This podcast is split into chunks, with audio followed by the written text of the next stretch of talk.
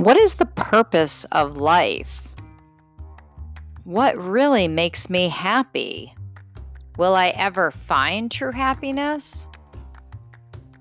And how do I manage all of these other things? These are just some of the questions that we'll be addressing in this introductory chapter on adjustment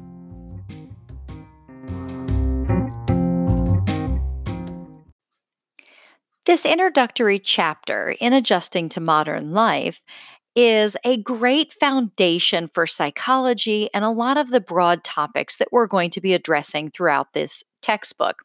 However, it also starts by addressing some questions that philosophers have been faced with for centuries.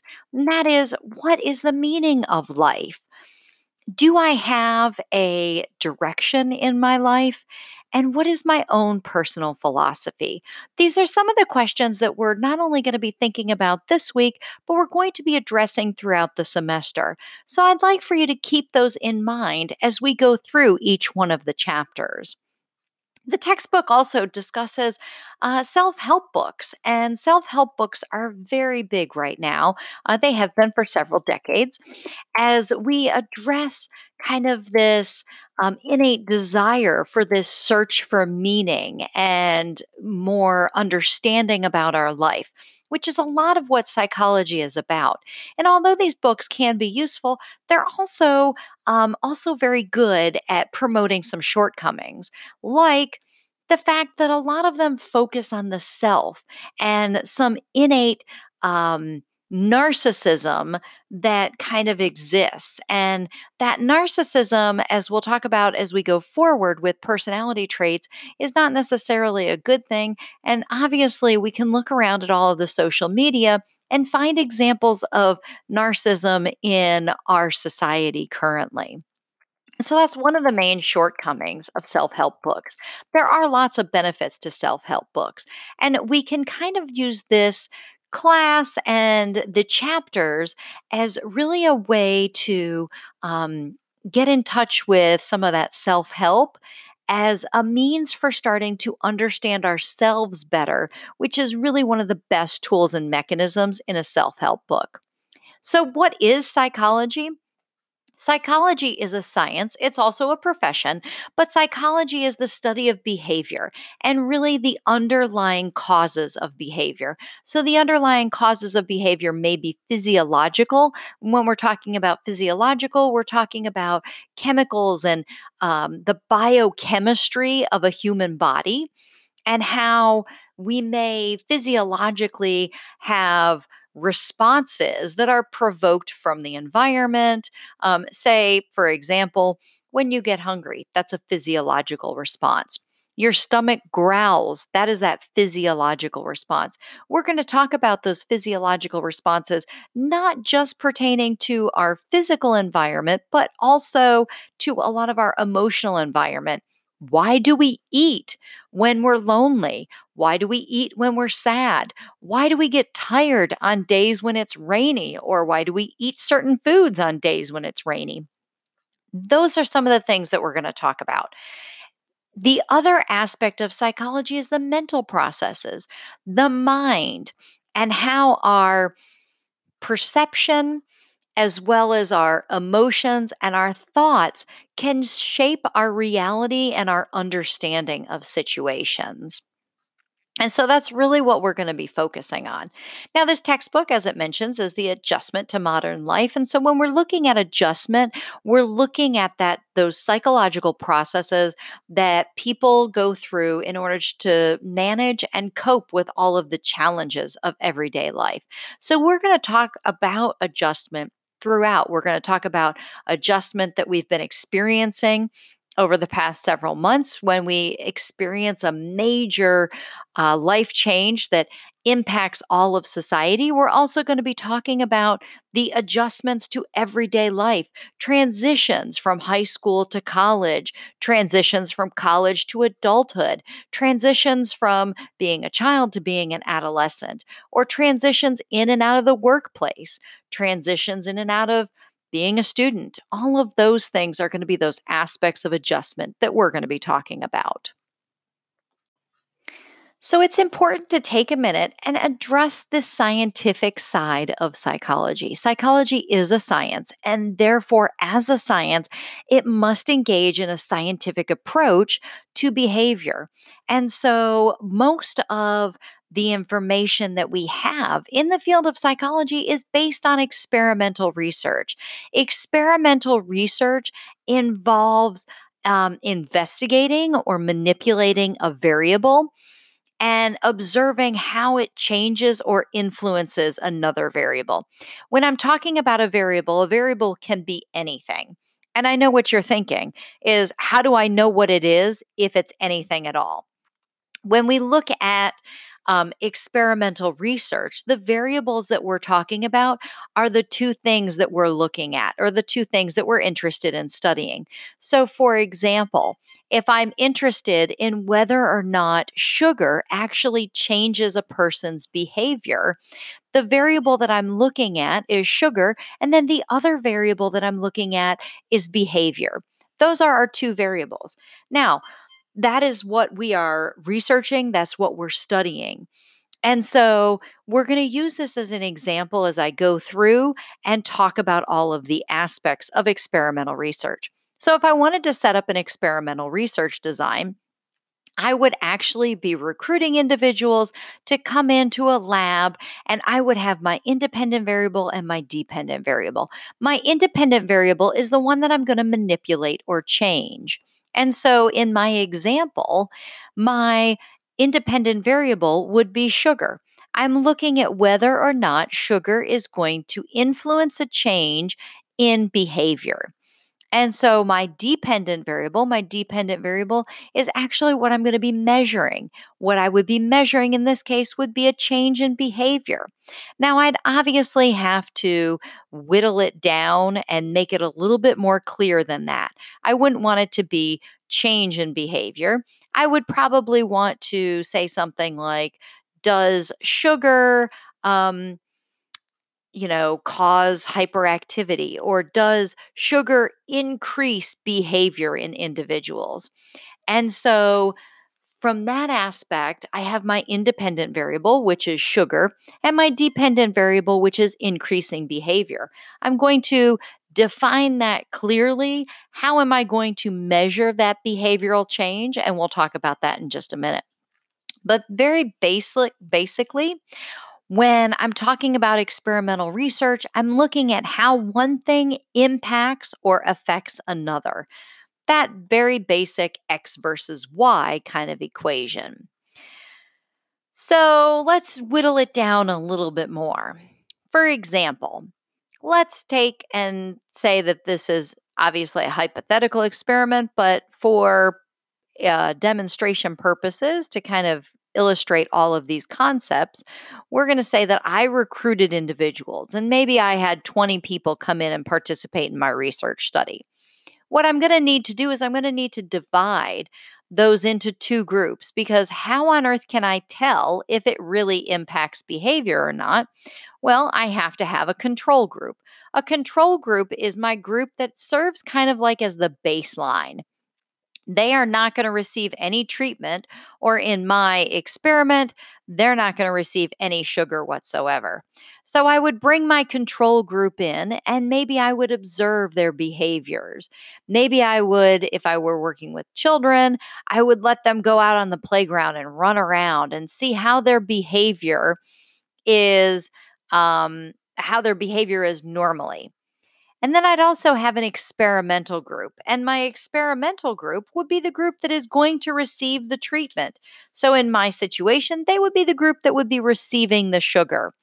And so my experimental group, I would feed them sugar and then I'd let them run around on the playground.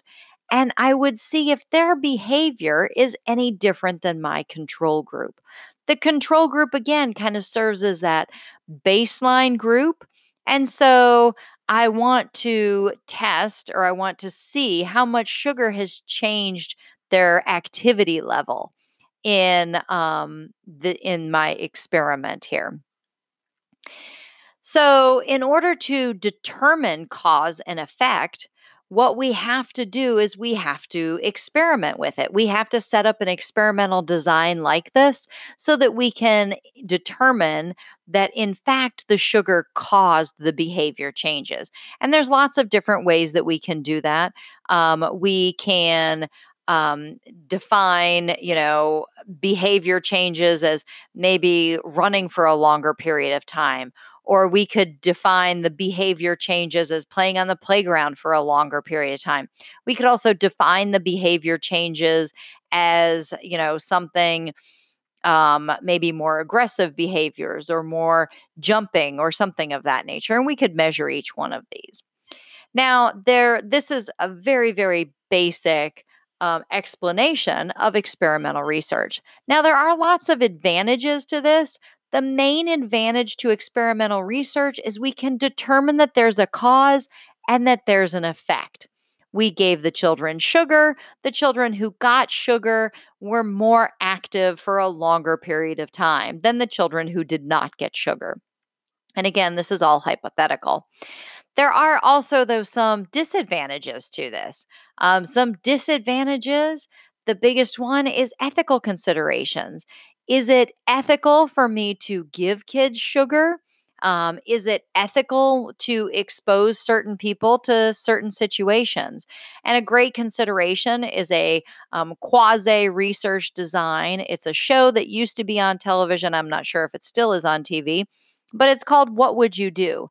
And in those situations, they have a camera crew that follows individuals around and and these they set these people up that are not knowing into situations to see whether or not they would intervene.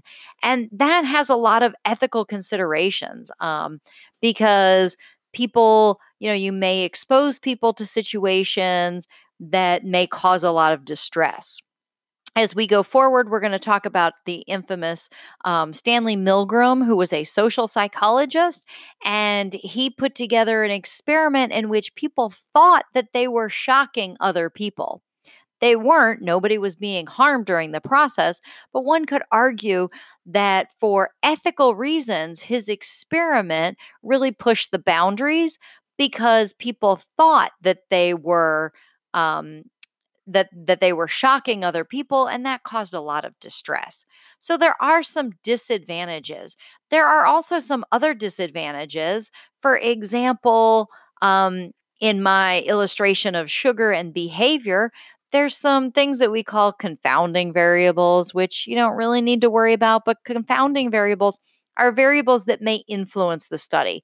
For example, it may be that the children in our experimental group were more hyperactive to begin with. So there's lots of things that we have to take into consideration. In addition to experimental research, Another type of research that we use in the field of psychology is correlational research. And correlational research seeks to display a relationship between two variables. So it's trying to show that there's a relationship between two variables or a relationship between two items, two things that you're interested in looking at. Um, so, for example, no different than our sugar and our behavior, that could also be a correlational research as well. The two variables we're looking at to find a relationship is between sugar and behavior.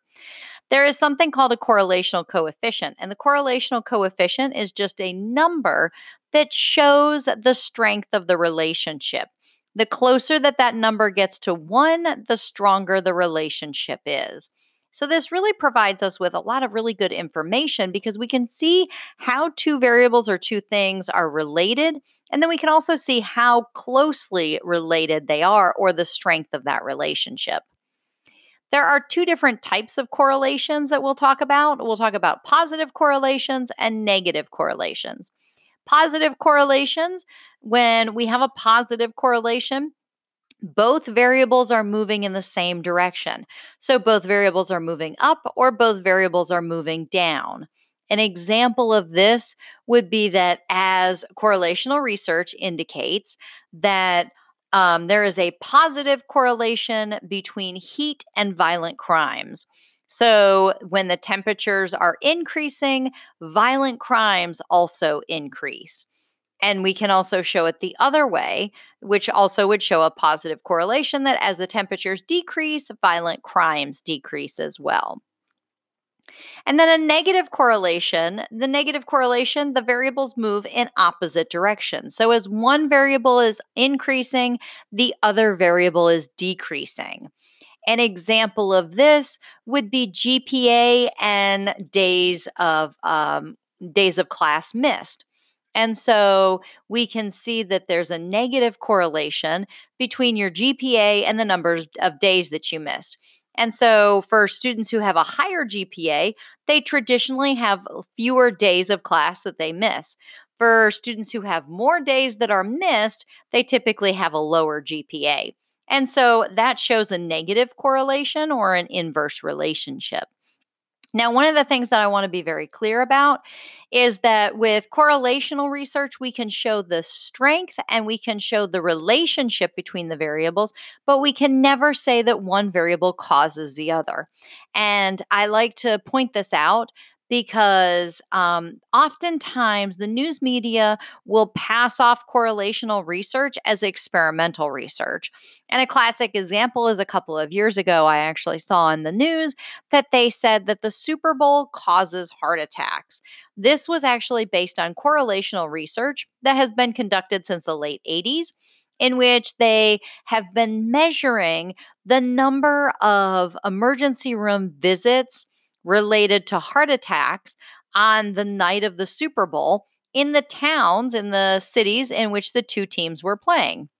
And so, what they found, and like I said, this goes all the way back to like the late 80s with the LA Raiders, and they found that um, when the LA Raiders lost the Super Bowl, there was more hospital admissions for heart attacks that night than any other time period.